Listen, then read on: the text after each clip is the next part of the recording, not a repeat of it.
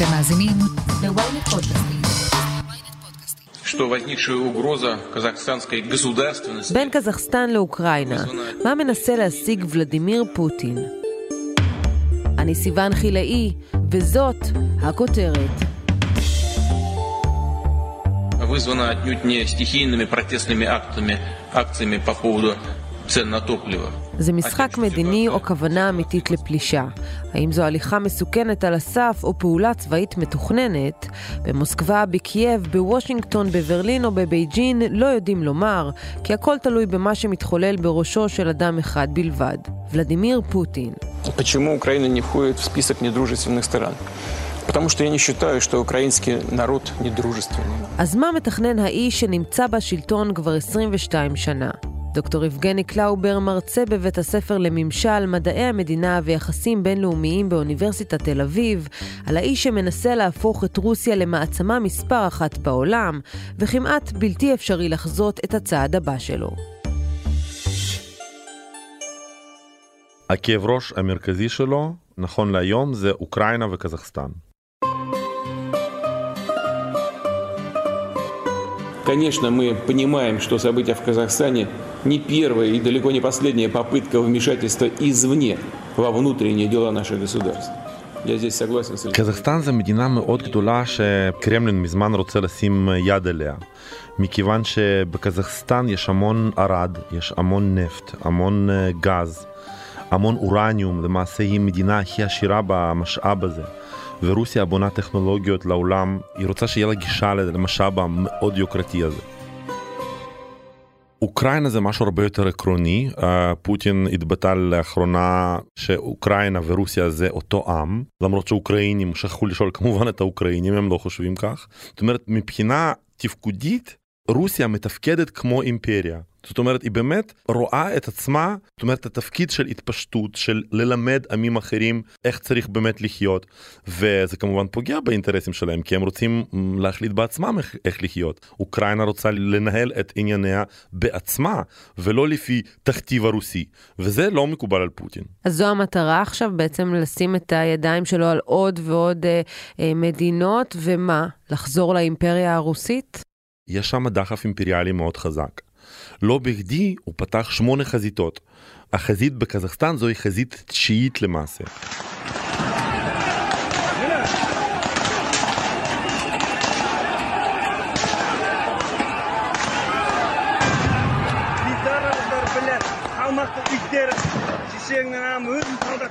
במהומות שפרצו בקזחסטן לפני כשבועיים כמחאה על מחירי הדלק, נהרגו למעלה מ-200 מפגינים, ביניהם גם הישראלי לבן קוג'יאשווילי, שכלל לא השתתף בהפגנות.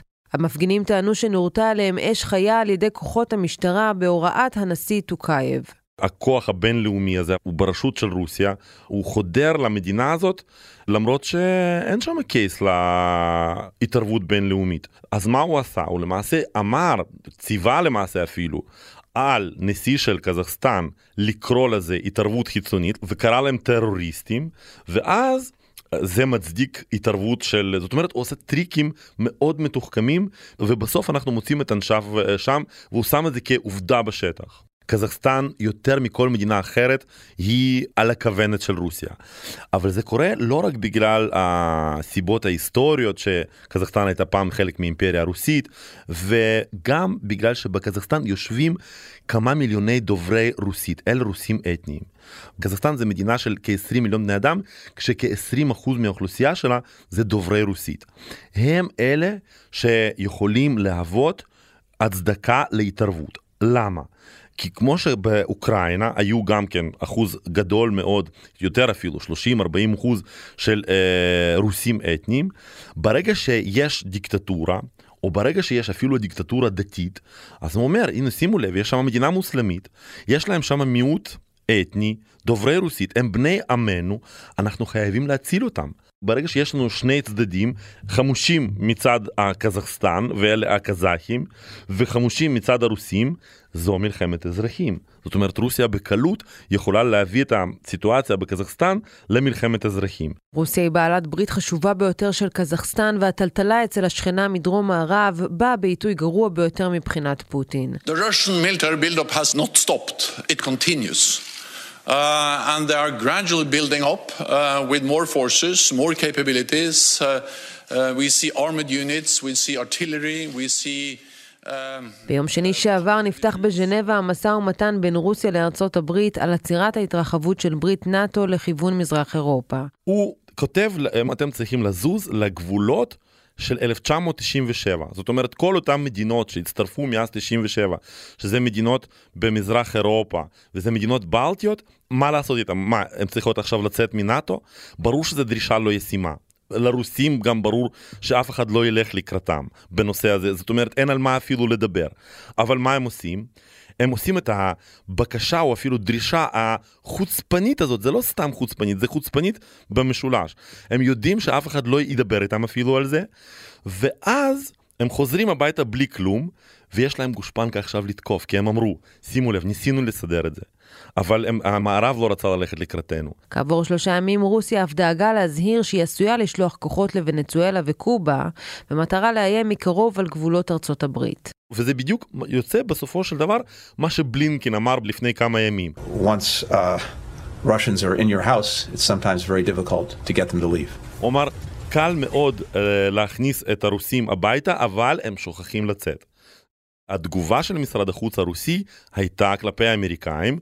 אנחנו אולי נשארים, אבל אנחנו לא הורגים אף אחד, אבל אם אמריקאים נכנסים לבית שלכם, אז יהיה לכם קשה בכלל להישאר בחיים. זה הרטוריקה, זה רטוריקה של מלחמה קרה. זאת אומרת, אנחנו לא סתם עושים פה דמוניזציה מרוסיה. רוסיה עשתה המון שגיאות, מדיניות החוץ שלה מאוד בעייתית. Well. But the idea the United States is going to unilaterally use force to confront Russia invading Ukraine is not on the, in the cards right now. The meeting with Putin ובאופן לא מפתיע כל המהלכים של פוטין גורמים לממשל האמריקאי לזוז באי נוחות. יבגני, איך פוטין מגיב לביקורת האמריקאית? באחד הציטוטים של פוטין, ככה הוא אמר, אנחנו מכירים בכך שארצות הברית היא מספר אחד בעולם, אבל רוסיה היא בטוח לא מספר שתיים. מה זה אומר? זה אומר שאין מספר שתיים? לא, זה אומר שיש שני מספרי אחד. ככה הוא רואה את זה. זאת אומרת, יש נוסחה של שוויון, יש נוסחה בעידן הגרעיני, יש פה שתי מדינות שיכולות להשמיד אחת את השנייה, ובאחד הציטוטים הוא אמר שאנחנו, אם תהיה מלחמה גרעינית, אנחנו, העם הרוסי, נגיע לגן עדן, בשעה שהם יירקבו בגיהנום. כך נאמר על ידי נשיא רוסיה. זה ממש מעורר איום. זאת אומרת, לבן אדם הזה יש באמת אצבע שנמצאת על הכפתור. לא סתם הקהילה הבינלאומית נלחצת מזה.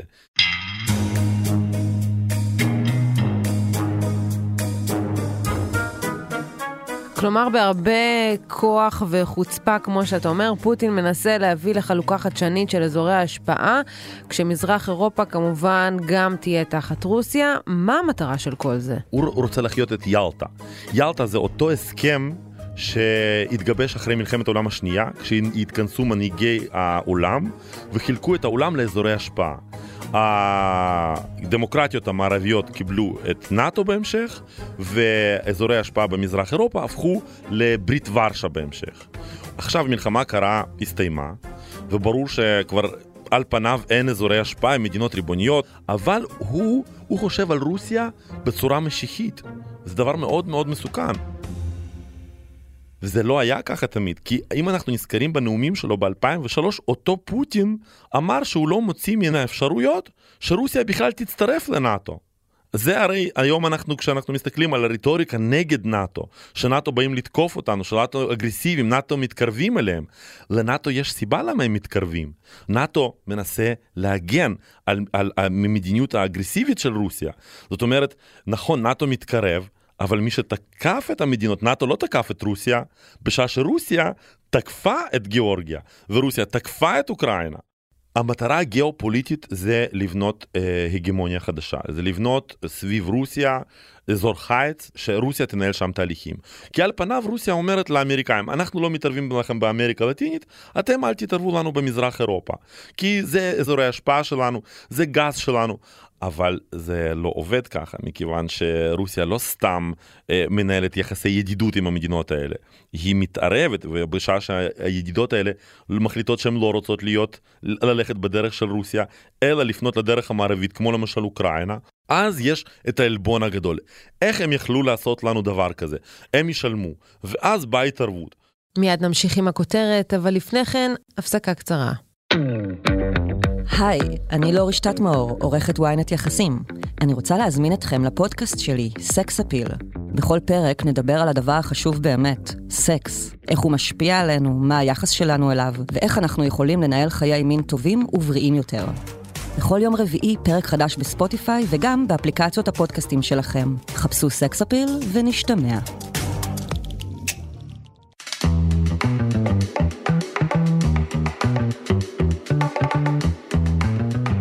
Хочу сразу сказать, это было бы катастрофой для региона как минимум. потому что... בעצם פוטין רוקד כאן על כל החתונות יחד. הוא מצד אחד משחק עם האמריקנים, אבל עושה עסקים עם הסינים. מדבר עם הישראלים, אבל מתואם עם איראן, שולט בסוריה ונלחם באסלאם הרדיקלי במזרח אירופה, וגם בברזיל הוא מנסה לתפוס עמדות השפעה בהבנה שמדובר במעצמה אזורית. רוסיה ממצבת את עצמה כשחקן גלובלי. ויש איזושהי תחושה שם בקרמלין של פספוס, שברית המועצות התפרקה בצורה לא הוגנת, ולמעשה ממדינה מאוד משמעותית ביחסים הבינלאומיים נותרו 15 מדינות, שהן על פניו שוות, אבל הוא לא רואה ככה את הדברים. הוא למעשה מניח שיש היררכיה, והוא מניח שרוסיה נמצאת במקום העליון בהיררכיה הזאת. וכל אותן רפובליקות שהיו בברית המועצות הם כאילו סוג ב', והוא מרגיש שהן מחפשות להם master חדש, ותפקידו ההיסטורי להיות כזה. זו למעשה גם הייתה רטוריקה בזמנו של היטלר, שיצא מגבולות של גרמניה בשביל לספח כל אותם טריטוריה שהוא למעשה היה בא להגן על העם הגרמני מחוץ לגבולות של גרמניה. פוטין בלי בכלל לשנות את הרטוריקה, זה רטוריקה נציונל סוציאליסטית פר אקסלנס. הוא אפילו משתמש באותו מונח שהיטלר השתמש בו כשהוא כבש את הסודטים מצ'כוסלובקיה. Divided nation. האומה המחולקת, ואנחנו חייבים לאסוף את כל השרידים של האומה הזאת ולקום מהברכיים. זה למעשה ביטוי מאוד מאוד נפוץ בפוליטיקה הרוסית. כאילו, למה הם היו על הברכיים? בגלל שהם הפסידו במלחמה הקרה, בגלל שברית המועצות התפרקה, ומאימפריה אה, הפכו לעוד מדינת לאום, באחד בן 15. נשמע שוולדימיר פוטין עובר פה איזשהו אה, שיגעון אה, גדלות כזה, שהוא מנסה בעזרת הכוחות הצבאיים שבדרך אה, גובים אה, מחיר כבד מאוד אה, של אה, בני אדם במדינות האלה, וכל זה בשביל להפוך אה, את האימפריה הרוסית למעצמה הגדולה בעולם. אבל יש פה את סין וארצות הברית, שהרי ברור שלא ייתנו לזה לקרות. מה... המטרה של פוטין הסופית, איך הוא מתכוון אה, להגיע ליעד המאוד שאפתני הזה שהוא שואף אליו. מדויק, כי גם אם משווים את, את רוסיה לסינים, מדובר ב, גם כעשירית מבחינת האוכלוסייה, גם אה, כמובן אי אפשר להשוות את היכולות של ארה"ב ליכולות של רוסיה, אבל הוא מנסה להשיג את השוויון הזה. בשעה שסין עושה את זה באמצעות כלכלה, וארצות הברית עושה את זה באמצעות טכנולוגיה, זאת אומרת, ארצות הברית נותנת טכנולוגיות מפתות לאלה שרוצים להיות תחת חסותה, וסינים בונים רכבות באפריקה, וגם לסינים יש פרויקטים מאוד שאפתניים, סינים גם במזרח התיכון, אז המודל הסיני הוא אטרקטיבי, כי הוא נותן כלכלה מאוד בריאה. רוסיה אין לה כל כך מה להציע, לכן הוא מציע זה, כמו שאמרת, זה שיגעון הגדלות. באמת הוא רואה בעצמו איזושהי דמות משיחית. זה, זה קרה ב-2007, זאת אומרת עד 2007 אנחנו רואים שהוא מתנהל אה, רגיל, זאת אומרת אה, נטיות דיקטטוריות, אבל בסך הכל לא, זה, זה לא היה משהו יוצא דופן. עוד דיקטטורה למזרח אירופה, אבל אחרי 2007 יש לו אב רוחני שהוא פגש והוא הכניס לו לראש את כל הרטוריקה הזאת שאנחנו המעצמה המובילה מבחינת הערכים, אנחנו טובים יותר בעולם, הערכים שלנו טובים יותר, זה ערכי משפחה כפי שהוא כל הזמן חוזר עליהם, זאת אומרת, והרי זה הכל מעוות. איך אתה יכול לקדש את ערכי המשפחה כשלך בעצמך יש שלוש נשים ו- ולא ברור בכלל כמה ילדים יש לך ואתה מסתיר את כל החיים הפרטיים שלך. ובכל סיטואציות אפילו בסיטואציה של תפילה שהוא הופיע בשבוע שעבר בכנסייה הוא היה תמיד לבד לבדו. בשבילו מנקים את כל מוסקבה כל פעם מחדש כי צריך מצלמים אותו לבד. הוא כל הזמן מצטלם לבד. וזה לא בדיוק ערכי משפחה. זאת אומרת זה כל הזמן סטנדרטים כפולים. לכל המהלכים האלו יש סיבה והיא הקורונה. רוסיה נכשלה במיגור המגפה. המצב הכלכלי שגם ככה לא היה להיט הפך לקשה. תוסיפו לזה שחיתות שחוגגת במוסדות השלטון וקיבלתם מתכון לזעם ציבורי. וכשקם לו מתנגד רציני, אלכסיי נבלני, פוטין דאג שייכנס לכלא. בכדי להסיט את האש מכל המצב הזה, נשיא רוסיה משחק במשחק שהוא הכי טוב בו, לשדר לציבור עוצמה. הוא למעשה עוסק כל הזמן מה שנקרא black mail. אבל מבחינת טיפול בקורונה, מבחינת התחלואה, זה אחד המדינות המובילות מה, מאחורה בעולם, ואת זה הוא לא יכול להציף לעולם, על זה תקשורת לא יכולה לדבר שם. אז על מה כן תקשורת מדברת? על נאט"ו, על האיום. לכן 24/7, 24/7, כל הזמן, כל הערוצים רק מנהלים את הרטוריקה הלוחמנית הזאת שנאט"ו מתקרבת, הם עכשיו כבר באוקראינה והם הולכים לתקוף. אוקראינה הולכת לתקוף בחסות של נאט"ו. זה למעשה, כך נראית רוסיה בשנים האחרונות. אם נסתכל על ההיסטוריה, רוב המהלכים של השתלטות על מדינות חסות מסתיימים בטרגדיה. ראינו את זה אצל נפוליאון, היטלר ואפילו ברית המועצות. אתה חושב שבמקרה של פוטין יהיה כאן סוף שונה? אם מדובר על פלישה לאחרונה לקזחסטן, אז לא סתם היו פרשנים מומחים לקזחסטן ואמרו שזה למעשה סוף האימפריה. זוהי חזית תשיעית שהוא פתח והיא תשמש אפגניסטן, בדיוק מה שעשה אפגניסטן לברית המועצות. אם רוסיה פותחת כל פעם חזיתות נוספות, זה כמובן יקר, כי זה גם מלחמה בסוריה עולה לרוסיה כשתי מיליון דולר ביום. זה כמובן יש פה הערכות שונות אבל זה כמובן זה בתקופה של לחימה עצימה או לחימה אה, פחות עצימה אבל אה, דברים האלה משפיעים על הכלכלה זאת אומרת במיוחד אם עכשיו מערב מחריף את הסנקציות אז אה, הרי טענה שלא יהיה כסף לפעילות האגרסיבית הזאת.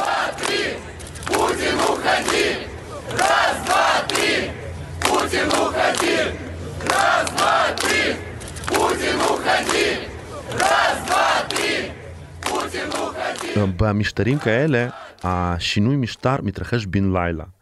זוהי הבעיה של הדיקטטורות, שהן נופלות בן לילה. בשעה שאין מוסדות של העברת השלטון, השינוי למשטר עלול להוביל לשינוי של מדינה. כי ברגע שיש מוסד של העברת השלטון, אז ברור לאמריקאים, ברור איך להעביר את העוצמה.